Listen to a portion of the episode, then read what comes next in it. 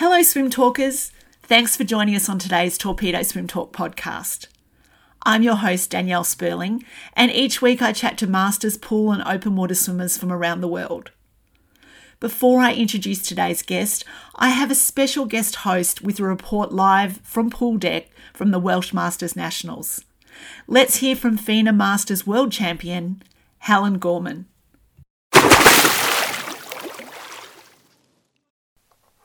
Hi everyone, it's Helen Gorman here in the UK, and Danielle asked me to do a short report from the Swim Wales Masters and Seniors short course event which happened this weekend. It was the first national championship event of any aquatic discipline that's happened here in Wales, so well done to the events team for putting it together and bringing the community together. And it was a really kind of fun meet. We had a skins event, we had 25 metre events, relays, and then distances up to 400, so it was really good all on one day. And there were 4 British records, which was great. So Nicola Latti, who's a 4-time world champion from Guangzhou, she set a new record in the 50 to 54 200 medley. Simon Veal also in the 200 medley, 65 to 69 age group. It's great to see him there. His son, Caelan, just missed a British record by 1/10, and his wife Kate was swimming. It was great to see her. David Bryant, he's been smashing all kinds of records in the 60 to 64 age group. He got the 200 breaststroke at the Welsh meet. And then Harry Turner, it's his first Masters event, 22 years old at Swansea Uni, 24-2, absolutely storming swim on the 50 backstroke. It was really great to see that. And I think those record breakers and the rest of us all did benefit from the new wedge blocks at the pool in Newport. And having the backstroke ledges there, that's not something that we've seen that much in master swimming over here. So it's really good to see that. The oldest swimmer at the meet was a guy called Garfield Thomas. What a great name. In the 80 to 84 age group, he set a Welsh record on the 200 free, and then got in his car, drove to London, and the following day did a distance meet, swam the 1500 and set new records on the 800 and the 1500. So that's great. Well done to him. What a great little story that he's got the full set of records. Personally, I set some post-COVID best times. That's definitely a thing to feel like you're moving forward after getting back into it, to be able to set faster times than the previous meet. For anyone out there that hasn't raced or has just done one meet, I promise you, when you've done a couple, it does start to feel easier. And certainly my breaststroke felt a lot smoother and with a bit more rhythm. So I'm looking forward to changing age group on the 1st of January. And I'm sure lots of people around the world will be in a similar position of waiting for the 1st of January to be in a new age group. So happy Christmas, everyone. Have a great rest of the year, and maybe catch up in the new year.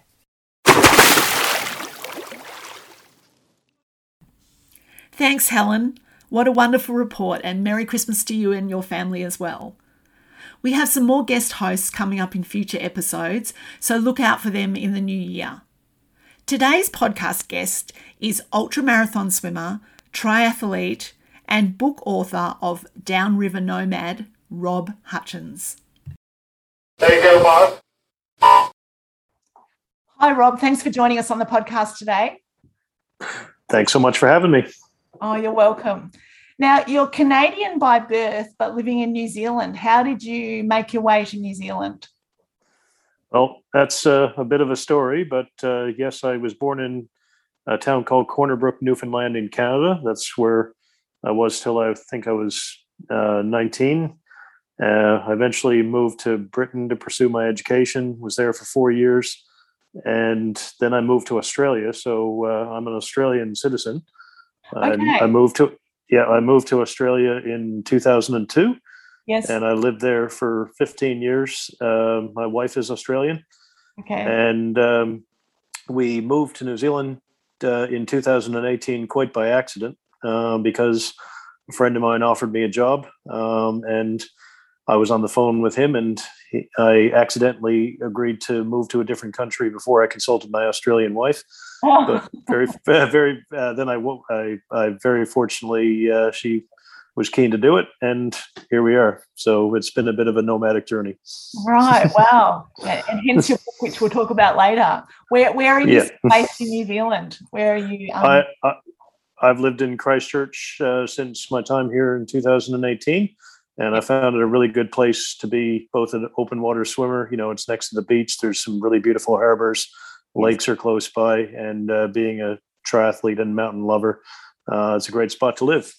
Yeah, absolutely. The South Island of New Zealand is beautiful and just covered with picturesque mountains. I've been there many years ago, but beautiful place to base yourself. Yeah, absolutely. Yeah.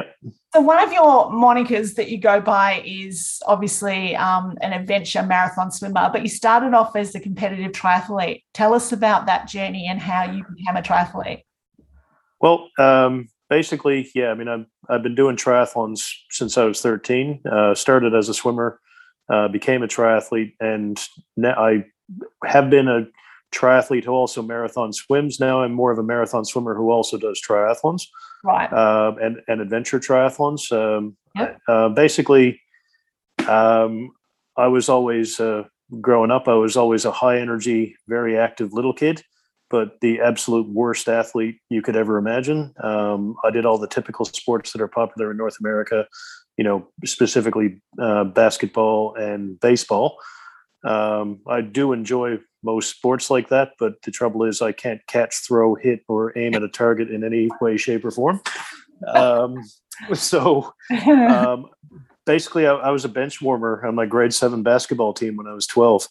And the story is, a very brief version is, during our final tournament where our team was up by 30 points, I asked my coach, a great big man, and I'm not a big guy, and I certainly was smaller back then, you know, could I go out and play for the last 2 or 3 minutes? Because I hadn't played a minute all season. And he, in his snarling reply, slobbering over me at the same time, he told me to sit down. So I got a little sad about that. And it was about 8 or 9 months, I think, where I wasn't active at all, except for weekend downhill skiing, which of course we did in Canada. Yep. I ate a lot of junk food. And then basically when I was 13, I was getting out of the shower, and I looked at myself after, you know, several long months of eating junk food and not really being that active. I looked in the mirror and I saw my future. My dad had a heart attack about 3-4 years earlier. Wow. And I got, oh my God, I'm turning into Dad. And I just went downstairs. I realized I'd always loved swimming. And I said, Mom, I'm wanting to join the swim team. And by that afternoon, she had me registered, and I went to my first swim practice, you know, that day. Wow. So, and basically what I, you know, how that relates to the basketball thing is what I immediately liked about being a swimmer was that the coach always let you participate. Like, I mean, I trained hard, you know, in all the sports, but, when race time came, you know, there was no, well, you're not very fast, so you can't participate in this. It didn't matter if you won somewhere in the middle or came dead last. Yep. And for the first several months I was coming dead last. So, So I was on the swim team for a number of months, and two triathletes who trained with us caught my attention on the pool deck in my hometown. Despite not being a very big place, only about 30,000 people, the hometown triathlon was kind of a big deal, and you know, a fairly high number of triathletes in town. Yep. And this is only 1989, so triathlon at that time was a new sport. And one of the top-ranked triathletes in Canada, his name was Scott LeDroux. He just happened to be training with us. Wow. He was from my hometown, and he was about maybe 23, 24 at the time when I was 13. Wow. And I ended up approaching one of the other triathletes in town. His name was Jamie Merrigan. He was 18 or 19 at the time, you know, so as a teenager, 5-year difference is, you know, a bigger deal than it is, you know, as a 46-year-old now. But basically, I went up to him. He was the top junior in town at the time. And I just said to him, hey, look, I want to do a triathlon like you. And one of the older kids who I might have been 17 or 18, he, you know, overheard my conversation with Jamie. And he came up to Jamie after, and he said, you know, who does this guy think he is? You know, he'd never be able to do a triathlon, and you know, why would you waste your time helping him out? And Jamie, you know, his response probably helped shape my adult life. You know, I mean, basically he said, well, you know, if he wants to have a go at it, there's no sense in not trying to help him. Yeah. And, you know, so he very selflessly, you know, I was already swimming with the team, so he very selflessly helped me start to train on a bike and start to run properly. And, but after overhearing this kid say, you know, I'd never be able to do it. Who do I think I am? Right. I was standing on the pool deck with hurt feelings for a few moments. And then I just decided, I don't really know what the answer is to who do I think I am, but whatever that answer is, I'm going to be a triathlete. And, my first triathlon a number of months later, was a unmitigated disaster. It was, but great fun. You know, I mean, my first open water swim, was that 1K swim. And at that time, I didn't know anything about sighting in the open water. You know, it never occurred to me that you probably look up and see where you're going. So yeah, I did this triathlon where I probably swam closer to 2 kilometers rather than the 1K swim. I had a $200 bike that at the time I thought was top range triathlon gear. And by the time the run rolled around, you know, I mean, I was just shredded, you know, I mean, I barely even hit puberty, and, you know, I was throwing my guts up on my first triathlon, but it, you know, it was such a rewarding experience, and kept going. Yeah. Well, obviously you represented Canada by the time you were in your 20s on the national team. So was that and you obviously went to a world championship, was that Olympic distance triathlon, or what was that? Yes, that was the Olympic distance. You know, so basically, it was the 1997, or it might be 1998, just, you know, whatever it was, one of those years, 7 or 8 years after I started doing triathlons. Right. You know, I qualified for the world championships that were that year held in Perth, Australia. And so that was my first trip to Australia. And, I didn't win the world championships, but, you know, the way I looked at it in retrospect is, you know, I went from stumbling through my first triathlon and eventually finished mid-pack and was 4th or 5th out of the water in the swim, and because I've always been a stronger swimmer than I was cyclist and runner. Yes. Yeah. How did you go about fitting in? Obviously, you'd come from the swimming background. How did you go about fitting into your schedule the running and the riding, which you probably had to work on a fair bit? Yeah. I mean, basically... you know, when I was in high school, you know, I was in grade 9 when I did my first triathlon, and, you know, a lot of the family problems started happening at home, and, you know, my dad was going off the rails with alcoholism and that sort of thing. So I more or less gave up, you know, not always, but, you know, I didn't go out with my high school friends partying and all that sort of thing. So, I mean, I basically, you know, get up in early morning swim practice, and the mornings that we didn't have swim practice, I'd be out for a run or a ride. Or right. If it was winter, I'd be in my wind trainer in the basement. Yeah. You know, cross country skiing in the winter as well, when you couldn't ride your bike on the road, because, you know, Canada's frozen half the year. And, you know, I'd often run home from school, grab my swim bag, run back to the pool, or ride to the pool, whatever worked. And, you know, on the weekends, I'd be out doing a long distance bike ride or run. Wow. And, you know, so, it was consuming, and, you know, some would argue maybe took a little too much time, but, you know, it's hard to be an endurance sport athlete, whether you have one sport or 3 sports to think about, without, you know, making a few sacrifices here and there. Yeah.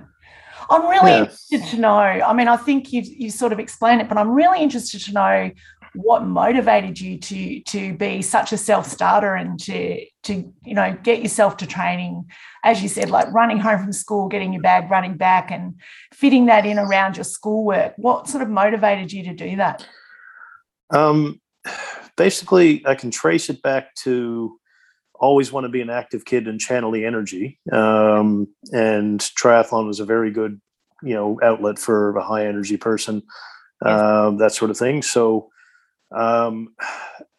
when I started writing about in my book, I realized that, you know, I knew this, but the first strong decision I made as a 13-year-old was I don't want to have a heart attack like my father. So I changed my diet, and then went, you know, full on with swimming. And then a number of months later, took up triathlon. And then, you know, so a number of years later, when I realized my dad was going off the rails with alcoholism, I made another strong decision. It sounds, you know, maybe complaining about my dad too much, but I mean, I did make two strong decisions around him. I didn't want to have a heart attack and I didn't want to become an alcoholic. Yeah. So basically I found a lot of sanctuary within endurance sport, particularly swimming. And I love cycling and running probably equally as much, but I'm just better at swimming. Plus, one of the things I love about swimming is you just can't talk to people while you're going.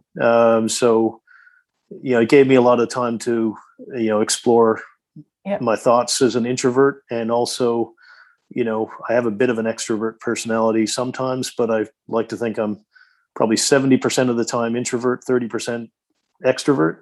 Yes. And swimming is just a wonderful way to, you know, tell the world to go away for a while. I mean, here now, particularly marathon swimming, you know, when you get into swimming 10Ks and longer than that, you know, some people would say that's boring, but I find that's very meditative for me. Yes. So to come back to your question, what's motivated? I think I was motivated originally by wanting to, you know, put my life in a certain direction. I felt that by swimming and doing triathlons, I was taking control. And I realized quite a number of years later that control is an illusion, but that's what it felt like at the time when I was a teenager. I had, you know, an untenable home situation where my dad was increasingly abusive. And I felt that, you know, doing what is something I thought was very positive, and, you know, arguably every decision I made in life can be traced back to being a swimmer and a triathlete. Yes. You know, I found that was a very empowering thing. So, you know, doing the training, I never felt on, you know, very few days throughout my 30 plus years of doing this, I've never felt, you know, why would I bother? You know, why train? You know, I mean, I've always wanted to. It's just something innately within me, always wanted to push the limits. Yeah. And so they were the motivators. And then, you know, I developed a good support network around me as well, like-minded people. And, you know, it led me all over the world. Yeah, absolutely. What was the first marathon swim that you competed in, or that you took? Basically the summer of 1993, the year I was 17. I'll just back up 1 second and remind me if I forget to answer that question. But about a month before my first marathon swim, maybe 3 weeks, or it might have been 4 weeks, I had the worst fight with my father. He was getting increasingly, you know, threats of violence, but he didn't actually get violent with me until 2 days before a particular triathlon in Truro, Nova Scotia, which is Canada. And, you know, that was 2 days before that race. You know, I had my first physical altercation where I had to actually, you know, knock him out to defend myself. And I was standing at the water's edge of this particular triathlon, which is Olympic distance, 1,500 meter swim, 40K bike, 10K run. Yeah. And by this stage, you know, 4 years of training in, I was coming into my own as an open water swimmer and not a great cyclist. I've always been, relatively speaking, a mediocre cyclist.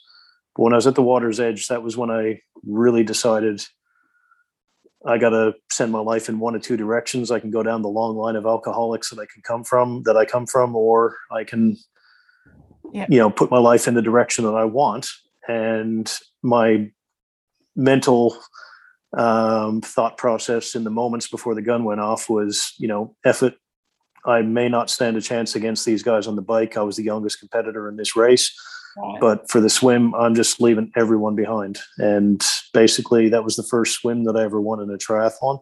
Okay. And I was just fueled so strongly that day that only the strongest guy in the field, the top ranked triathlete, passed me, and I very nearly ran him down. So I won the junior division and came second overall. Wow. And that was just a transformative day. Yeah. And fast forward a number of weeks, I was in Lac-Saint-Jean, Quebec, also in Canada. That was my first marathon swim. A number of months earlier, my swim coach had come to me and said, "Hey, you love doing triathlons. Keep doing that. You can also be a marathon swimmer. You got the right mindset." Yeah. And she told me about this particular event. Okay. And so I went to this 16-kilometer swim in Lac-Saint-Jean, Quebec, and just this is in the days before Google and all that stuff. And, you know, you can imagine the town of 30,000 people in Newfoundland, Canada. The library wasn't stocked with marathon swimming book advice, and all that. So my first marathon swim was, okay, the strategy is get in the water, swim as fast as possible for as long as possible until it's over. Yes. And that's what happened. But, I learned a lot during that time. Like, I saw the support boats with the other swimmers, like they have a message board saying, right, swimmer coming up on your right, or feeding time in 5 minutes, or, stuff like that. So, my support boat, they were throwing me drinks and stuff, but there was no structure to it. I was just free for all, I actually won that particular race. 16 kilometers, I think it took 3 hours and, I don't know, 30 or 40 minutes. I can't recall exactly, but, the better part of 4 hours. Yes. And that was also a day when I realized how much I love rough water swimming, because the ponds that we swim in and the lakes that we swim in Newfoundland, there wasn't any wave action, and the ocean is too cold in Newfoundland. You don't go in the ocean anytime in Newfoundland. It was such a big lake, yeah, and the wind picked up, and we had actual surf conditions going on. And yeah, that was when I really, really realized how much I love rough water swimming, and particularly surf and later rapid swimming. Right. Wow. Yeah. Yeah. That's amazing. So that first one that you did, you weren't prepared for it, obviously, with your sort of support crew, but you came through and won it anyway. So what then did you change before the next one that you did? Like, what did you have to? Basically I just learned, let's make sure we're feeding at the regular intervals. Like, my experience in feeding during an endurance sport was all triathlon based at that time. And, you have your own stuff on the bike. Yeah. And on the run, you have the aid stations, and this is in the days before hydropacks as well and all that. So, yeah, of course. Basically in the coming marathon swims that I would do, like, right, if I've got a kayak or I've got a support boat, I was like, okay, well, let's, time the watch for every 45 minutes, make sure you throw me an energy gel or an energy drink or something like that. And, make sure that the support boat, knows the route, because went a little off course that time because the boat led me astray. Yeah. And by the, after my first triathlon, I actually learned how to sight, and swimming in a straight line became a almost natural talent. I could never throw a ball straight, but I could swim straight. And, so all the tips like that. And then, of course, continued experience with training, doing all my stability exercises to make sure that my shoulders stayed healthy. Yes. All that stuff, started to evolve, from there. So I'm basically doing marathon swimming alongside triathlon since I was 17, and I'm now 46. Yeah, that's an amazing. Yeah. Yeah. And so in the early days, did you obviously in Newfoundland, you did all your training in a indoor pool, probably in the winter. And, what I've always joked about coming from Newfoundland and then later moving to Australia, like in Newfoundland, we have a couple of seasons. We have winter and, almost winter. And in Australia, we have summer and almost summer. And, but yeah, to be fair, like the swimming season outdoors in Newfoundland in the lakes, they're beautiful, beautiful lakes. Yeah. Very, very similar to what we have here in New Zealand, except here in New Zealand, the swimming season is longer. Yes. So I would swim in the lakes, in and around my home, and plenty of them, from around June when, the ice had melted about a month prior, and you'd be freezing.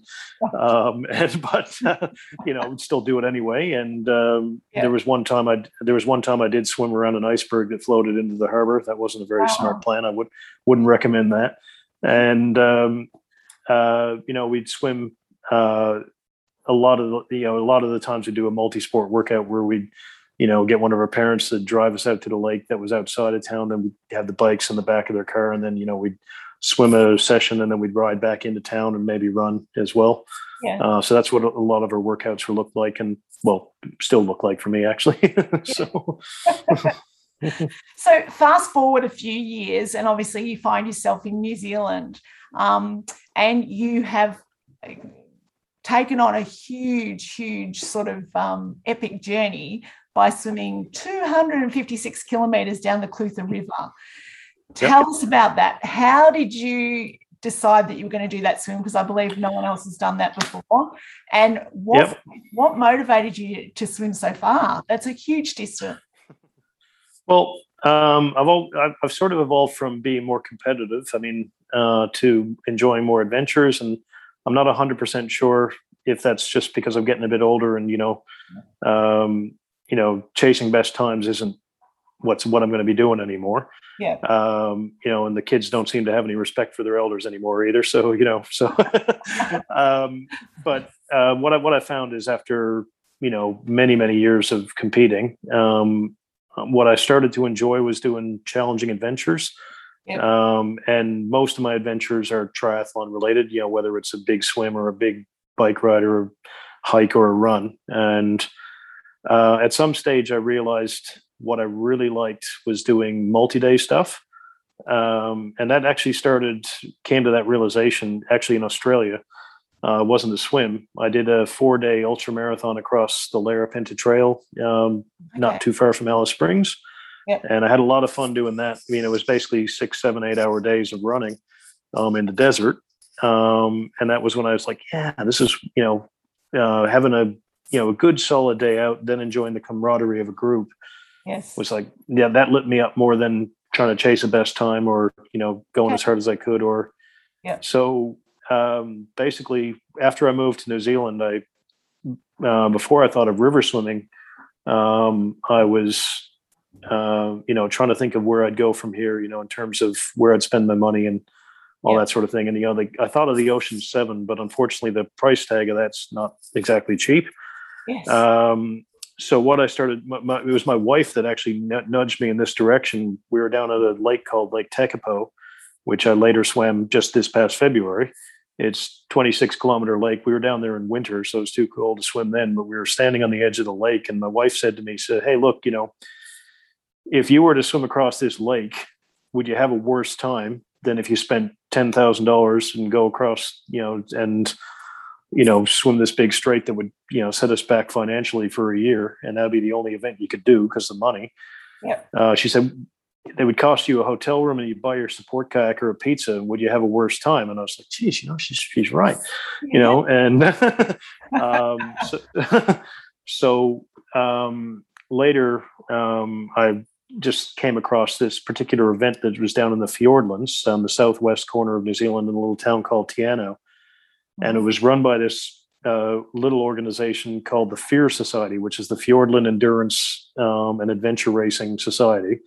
Okay. And one of their events was a marathon swim that swam several kilometers across Lake Tiano, which is, this beautiful lake.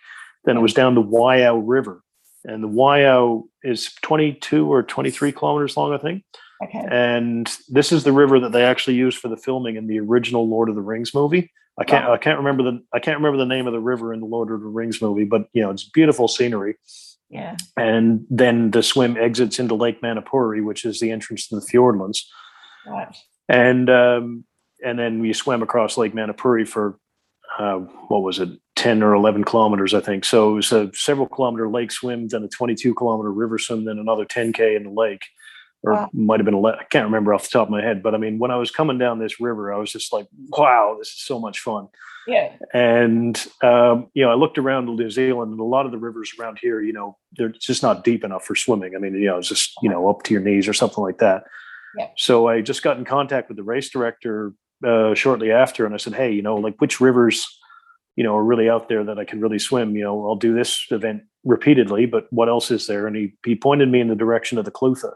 Right. And he said, I hadn't seen the Clutha at that stage. And he said, you could probably swim the upper Clutha in one day, and, he didn't really think about doing the full thing because that would take several days. So I immediately looked on YouTube and I just basically found a YouTube section of every section of the Clutha. And it was definitely deep enough, Yeah, so the Clutha is, just for context, it's the second longest river in New Zealand, the longest on South Island, but it is by far the deepest and most powerful current of any river in New Zealand. Right.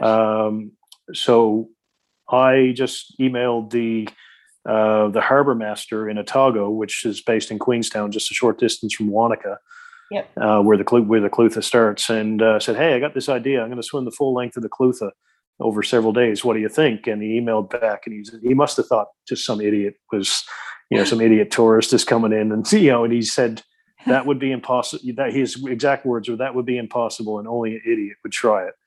Uh-huh. So I thought, "Oh, okay, I'm an idiot. I'll go for it." And it is a big logistical effort. I don't want to make it sound like swimming down a river is just, jump in the river and see what happens. Yes. Like a multi-day swimming expedition. It was 10 months of planning it, logistical safety, getting the support kayakers, training. It was a big adventure and a big expedition that I first estimated would take 6 days. Turned out it took 4.5.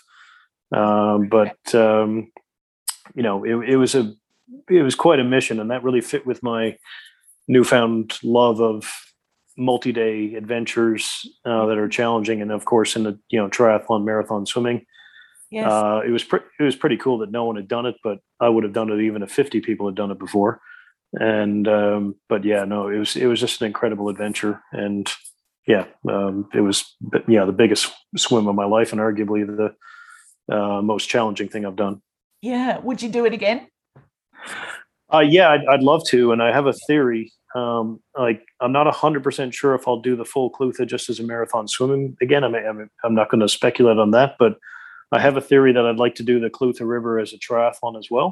So basically, my idea would be swim a section of every section of the Clutha has beautiful cycling and running trails and stuff around it. Right. So I thought, I could swim the upper Clutha, then spend a couple of days, cycling and running in the area, then jump back in the Clutha and then cycle and run. And that would give you more time to interact with the locals and, see the beautiful scenery that's around there as well. Yes. And I've been doing other rivers as well. Like I swam the Buller, and I more recently swam the Manapouri River Gorge, which is the gorge they use for the kayak section of New Zealand's coast to coast multi-sport race. Right. So people kayak down there, and I decided to be the idiot to swim it. So, so on the Clutha swim, how many K were you swimming a day? It varied because the current strength ranges, because there's two actual dams on the Clutha as well. Okay. So the upper Clutha was my first section, and it drains out of Lake Wanaka, where the outlet is, and it goes into Lake Dunstan. And it's 44K from there. And that took exactly 4 hours. And so that was actually where the strongest undertow was, the strongest hairpin bend, and one of the strongest rapids as well. Wow. So we got through the upper Clutha in 4 hours, and I had lunch by Lake Dunstan. Yep. About an hour and a half later, jumped back in, swam across the 14K Lake Dunstan, which is, not moving. Yes. So that took, that 14K, I think, took 3 hours and 40 odd minutes or so. Right. And that was it for day one. And we stayed in that area. And the next day we, swam through the Cromwell Gorge, which is not moving very fast at all. And there's a dam at the end of the gorge. Yes. So we swam, took 5 hours to get 26 or 27K, if I remember correctly, through the Cromwell Gorge. So that was, a big section of day two. Yes. And just for context, after the dam, the current really picks up again. Okay. So I swam 27K in 5 hours, and then I swam 27K in 1 hour and 15 minutes or something. Wow, so, okay. So, so it was a big difference. Yeah. So, forgive me if I get a few of those distances wrong, but I mean, I'm just going off my memory. But I described it all in my book. But it was definitely 27K in 1 day. It was that took 5 hours because we're in the gorge that's slow moving, and then then you just get into this rip roaring current. And then as we approached Alexandra, which was where I finished on day two. Alexandra is a little town in central Otago. Yeah. You know, got out of the Clutha River where there's a bridge and, you know, there's a no swimming sign because it's dangerous. Yeah. And, you know, and I got out of the water and this man was sitting there. He was, you know, there's a little park where we got out of the water. Wow. And he was there with his kids. And, you know, I just emerged from the Clutha like this sea creature. And he was just looking at me like, what the hell? You know, he said, what are you doing? You know, I've lived here all my life. I've never seen anyone come out of there like that. And, you know, I told him, you know, what I was trying to do. And he was like, you know, how could you possibly do that? You know, like Bell Clutha and the mouth of the Clutha is like 150K away. You can't possibly swim that far. And I was like, we'll see. What grade of rapids are we talking about when you said there? It gets up to grade 3. Like, you know, the fortunate thing about the Clutha is because it is so wide and relatively speaking and, you know, deep, you know, I mean, there are rocks to dodge, but I mean, because it's wide, you know, I had one kayaker up ahead, you know, they had VHF radios. One kayaker was with me the whole time, communicating instructions and also feeding me. Wow. And, you know, so Sam, one of my support kayakers, he'd be radioing his girlfriend, Laura, who'd be saying, right, go to the, you know, we got a rock coming up, you know, go to the river left or punch straight down the middle, or we got a sharp left turn or a sharp right turn coming up. There's rapids. Okay. And Laura would just, you know, stop and say, hey, this is what's going on. Be prepared. Follow me to the letter. Yep. So yeah, that's how it was. And my wife drove the support van. So she'd meet up with us and she'd be in contact with the kayakers on VHF radio as well. A few spots she'd lost because of you lose signal, but that was a bit scary sometimes, but, you know, cause parts of the Clutha are remote, but yeah, I mean, it was, you know, a river swim, like I say, it's an expedition where you got to consider all those things. And yes. So do you have to apply for permits for a swim like that? Or you said you spoke to the harbour master, but. Yeah. I mean, I told them my intentions and, you know, I mean, I did basically get written permission in the end when I explained, you know, like there were people who swam, you know, other rivers around the world. And, you know, the guy you probably heard of him, Ross Edgley, the fellow who swam the perimeter of Britain. You know, I basically, you know, referenced these different expeditions that have happened, you know, more or less gave them a swimming resume and a triathlon resume saying, hey, look, I'm not just going in half cocked here. And we did full risk assessments and, you know, we spent hours and hours and hours, you know, for months, you know, just going through Google Earth, looking for spots like, you know, at this particular spot, you know, we might have to get out of the river. You know, I was okay with it. It never happened. I never actually needed to exit the river for safety reasons. But, you know, like, looks like there's a big rock here. Might have to say, right, we'll get out of the river, walk around this particular corner, you know, and I was, you know, I didn't want to do that, but I mean, I was like looking at this isn't a, you know, an ego thing saying, right, I swam every inch of the Clutha. It was, let's go down and have a good time and have a challenging adventure. And if you got to get out of the river for 400 meters, well, that's okay. Yeah. You know, but it didn't happen, but it could have. You know, we did get permission from the harbor master, both in Otago and a bit further down as well, saying here what we're doing. And I alerted all the jet boat companies. We didn't have any problems with boating on the river. Like I say, it's a big river. Yeah. And, you know, my kayakers were protecting me as well.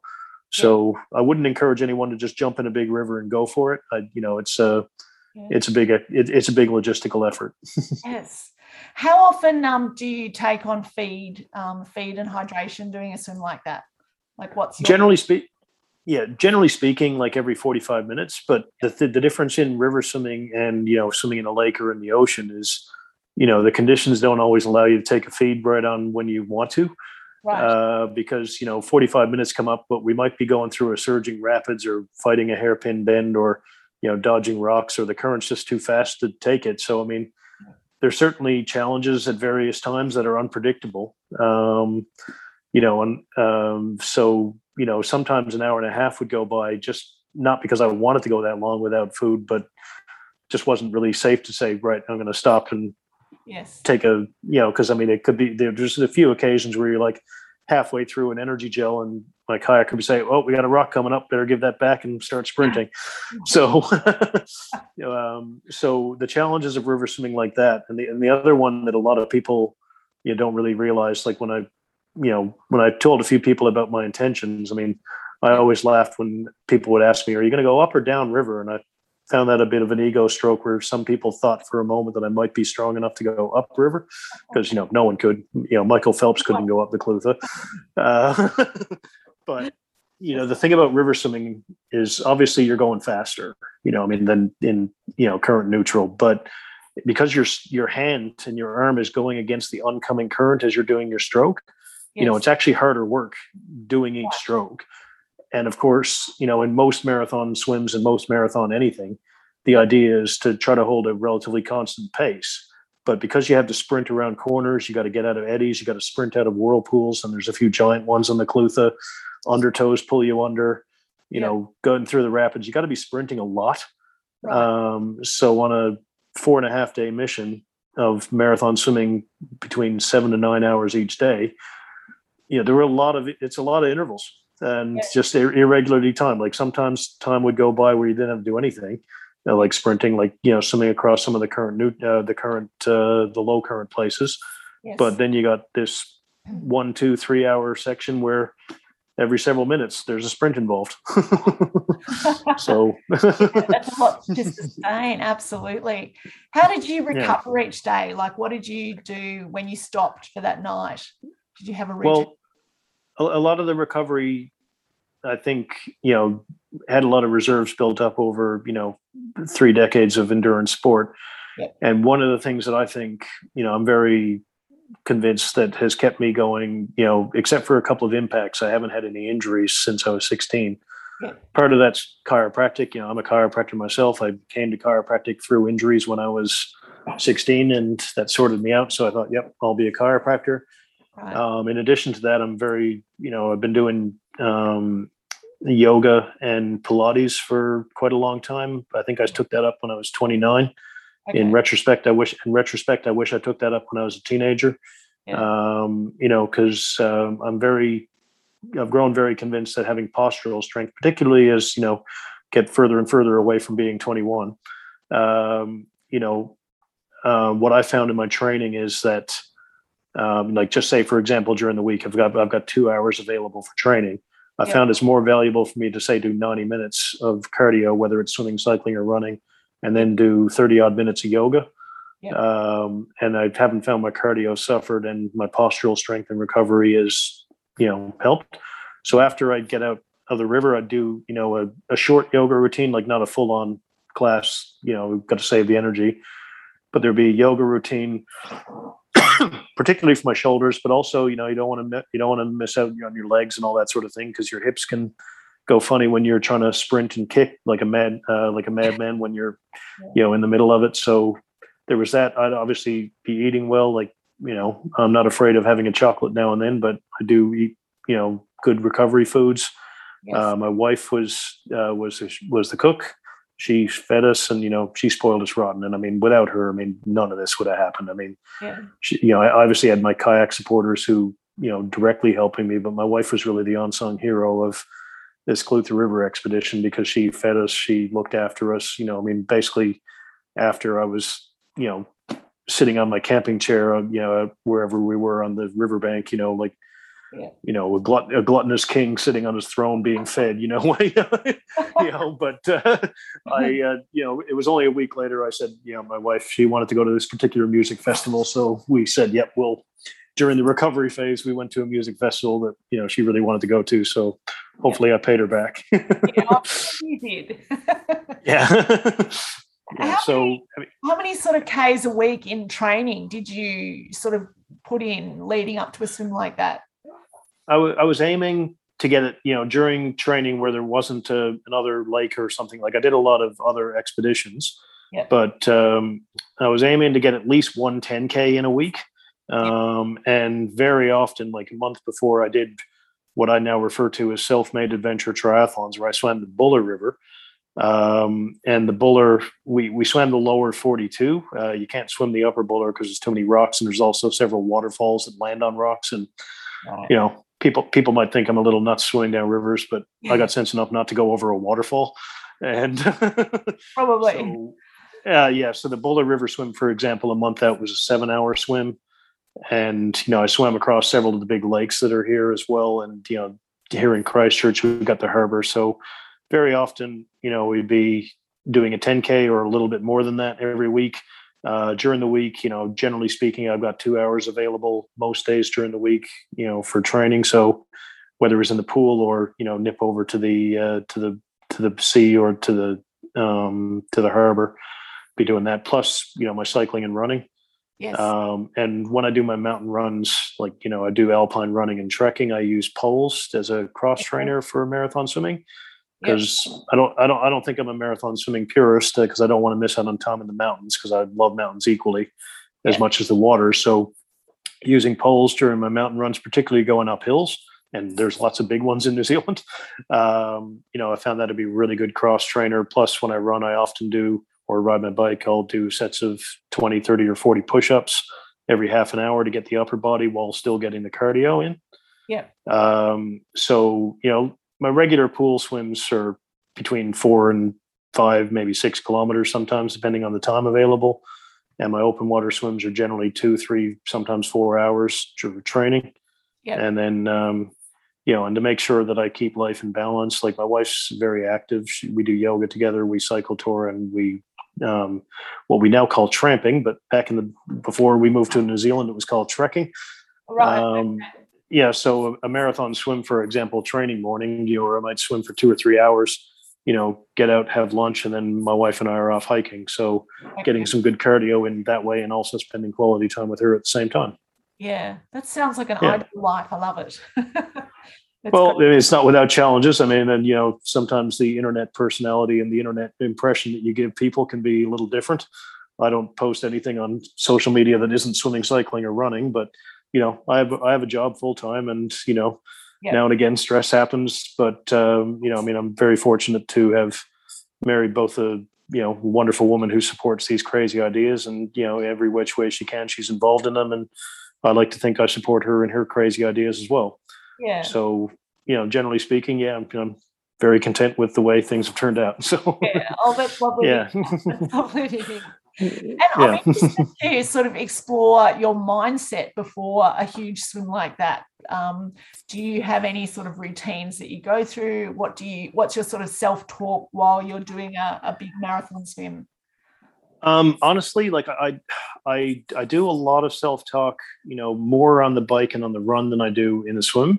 Right. I mentioned I do yoga, and theoretically, I'd love to be able to meditate, you know, in the traditional sense, you know, you sit under a tree or looking at a candle or something like that, where and your mind just goes quiet.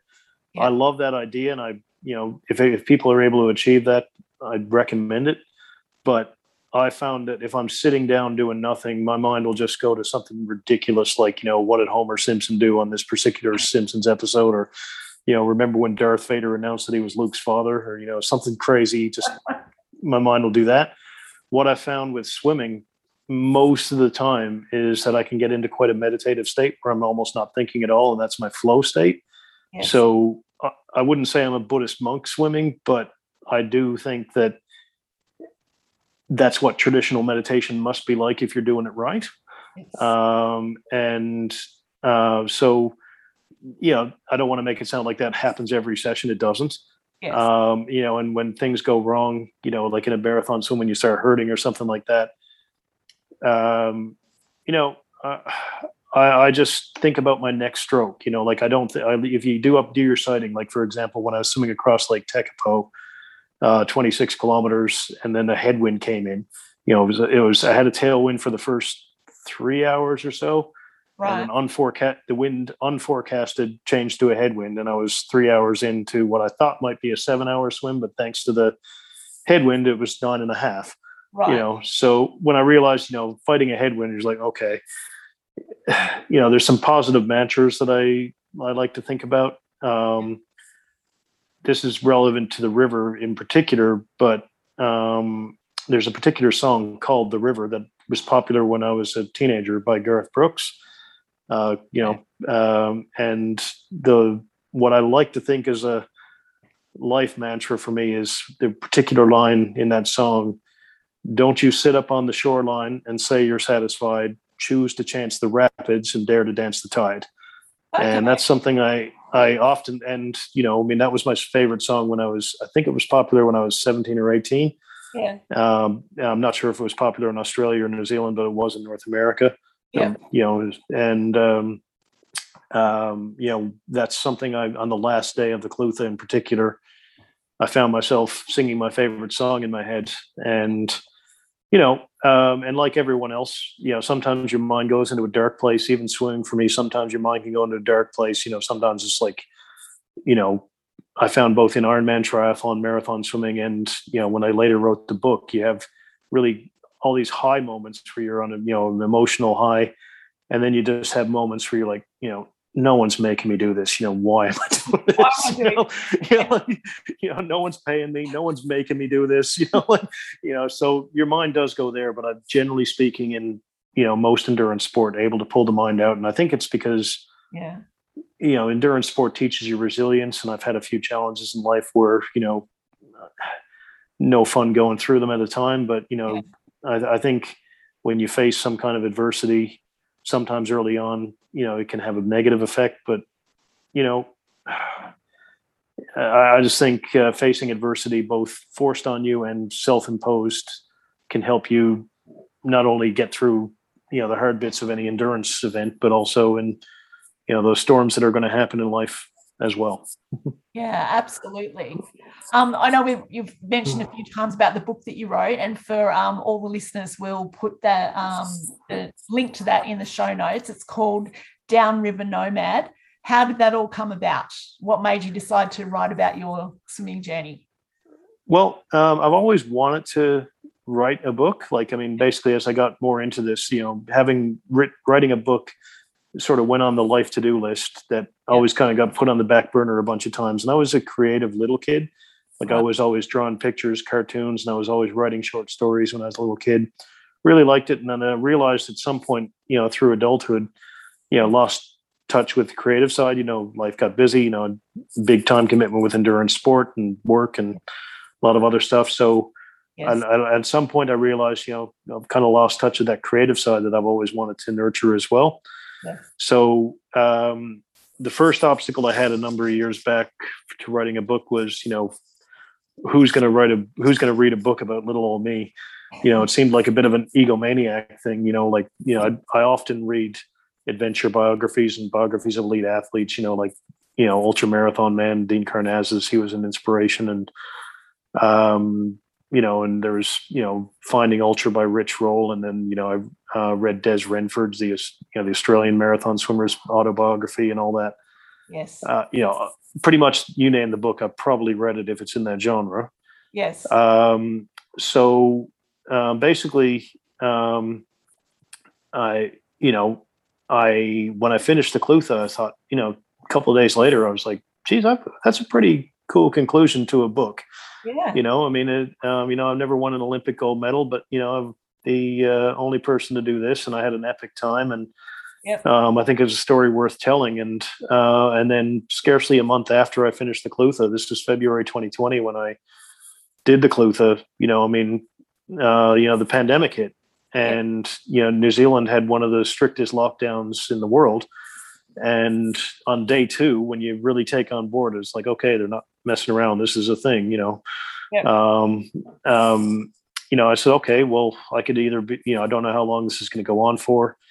You know, I can either be a Netflix junkie, you know, or I can put my time to the use of something I've always wanted to do. And, you know, we were allowed to go out cycling and running, and we weren't allowed to swim either in a pool or in the ocean in the New Zealand lockdown. So, I'd ride my bike 2-3 hours a day or run and do a yoga routine.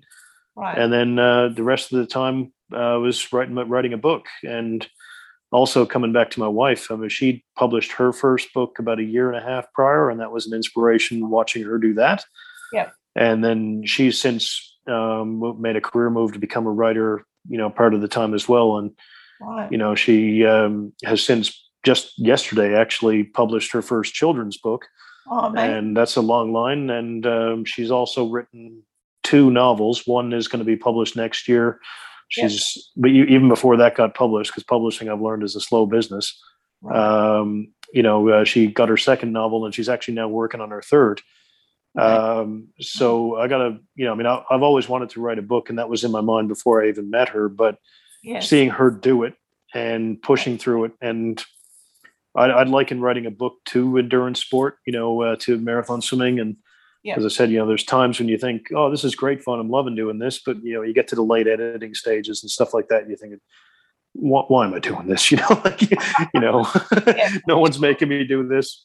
But, you push through, you learn to push through it. And, the other question I asked myself, on day two of the lockdown was, right, if I'm going to do this, if I know for a fact that I'm not going to make money off of writing a book, would I still want to? Yes. And, the answer was yes. And I said, right, the goal is to have 7 people not named my mom read it. And and the second goal after that was to earn enough money to buy a new wetsuit off the book. And, well, I've done that and then some. So, the feedback that I've gotten from my book, people have reached out to me, some who I know directly, some who connected through social media, the endurance sport groups, and they told me they've enjoyed the story. So, I'm very happy with the book, and it turned out, just the way I wanted. So I'm very happy with it. Well, I'm sure a lot of people listening will follow up and read the book, because it's a great swimming journey. It's fantastic. I wanted to finish up just asking you 5 fast facts about yourself before we wind up. Answer sort of like one or two words, or if you want to go longer than that, that's fine. It's just a bit of a fun thing to finish off with. So I just call it fast 5. Favorite place to swim? It's got to be the Clutha River. Fantastic. Yep. When not doing that, I love surf swimming at the beach. No, okay. What's your local surf beach that you swim at? There's a Long Beach in Christchurch, different sections from New Brighton to what's called Sumner, just about 10 minutes from where I live. Right. Okay. Favorite pre-swim meal? I love chia seed pudding, like if I'm swimming in the morning. Yes. Chia seed pudding, with sliced fruit across it. I just find that stuff filling. It's energy providing. It's like rocket fuel. Yes. And if my swim is scheduled for after lunch, like if I got the afternoon off or something like that, I will generally eat a rice stir fry of some kind, with vegetables and something quite light, like nothing very heavy. Yes. And the worst thing you can eat before swimming, despite my love of pasta, I never have pasta before a swim anymore, because it just doesn't sit right in the guts. So I'll do it the night. Yeah, not for me. It doesn't anyway, especially if there's tomato sauce. Yeah. Favorite wetsuit brand? I was lucky enough to be sponsored by Blue 70. The Helix, I found that to be my favorite wetsuit that I've ever worn. I've worn different brands over the years, but the Helix has awesome shoulder flexibility, and just my body shape, it seems to be, that fits me perfectly. I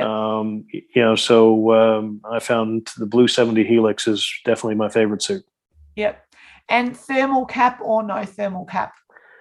Depends on the water temperature. When I swam across, I was the first person in the day after Boxing Day last year to swim across Lake Coleridge, which is an elevated mountain lake. Right. It was 16 kilometers, I think, and it wouldn't have been possible at that time. Basically we started, the frost was still on the ground, and the mountains that surround it had snow on them. Right. It would not have been possible without a thermal cap, and I wore booties for that one as well. Yes. There's some kind of back and forth talk in the open water swimming community. Sometimes it gets toxic. Yeah. My recommendation is, if wearing a suit or a thermal cap, gloves, booties, if it makes your swim more enjoyable, just do it. Yes. And I tend to cover myself up either with a wetsuit or with a triathlon suit, long sleeve, because I'm a fair-skinned, freckled redhead from Canada, and I live in the Southern Hemisphere. My sun-repelling genetics just are the worst possible sun-repelling genetics in the world. So I do have to cover myself up to be an open water swimmer, and I'm okay with that. So I knew you. Funniest swim moment? I lost a fight to a turtle. I can't tell us about that. It was in Australia. I was doing just an adventure swim on my own. I was swimming along the length of the beach, and I was hammering. I was by myself, I don't know how far offshore, maybe less than 50 meters offshore, and I was just going along the length of the beach. Yeah. And I was hammering. I was going for all I was worth, and it was meant to be about a 20K swim. Yes. Maybe 13, 14K in. I was literally thinking, I'd started that swim. I was having a few frustrations in my life at that time. Yeah. And I was upset and, about different circumstances going into the swim, but it set my mind right. And I literally had the thought, sky's blue, water's really blue, beautiful fish swimming around me. The birds are chirping, really leading a charmed life here. And I slammed into a very large sea turtle and actually dislocated my shoulder. Oh, wow. For a moment, I thought I'd hit a shark and started to sprint away from it and fully dislocated my shoulder after I'd hit it. Oh, no. And then I basically rolled on my back to basically kick at what I thought was a shark coming at me. Yes. I was looking at this big turtle and I was like, oh, geez, I just lost a fight to a turtle that wasn't even a ninja. Did the turtle follow you after it hit you? Did it? It didn't. It didn't follow me. I just had to get myself back into shore. I dislocated my shoulder on the back of a turtle. Yes. And, basically popped back in but getting through the surf back to the beach was quite a painful experience. Okay. So, and then I'm standing there in my wetsuit is suddenly burning, up because, wetsuit on the beach in Australia can get pretty hot in a hurry. So that's right. It's really funny in retrospect, was not funny at the time. I get it. Well, Rob, thank you so much for talking to us today. It's been lovely hearing about your swimming journey, and I really appreciate your time today. Thank you very much.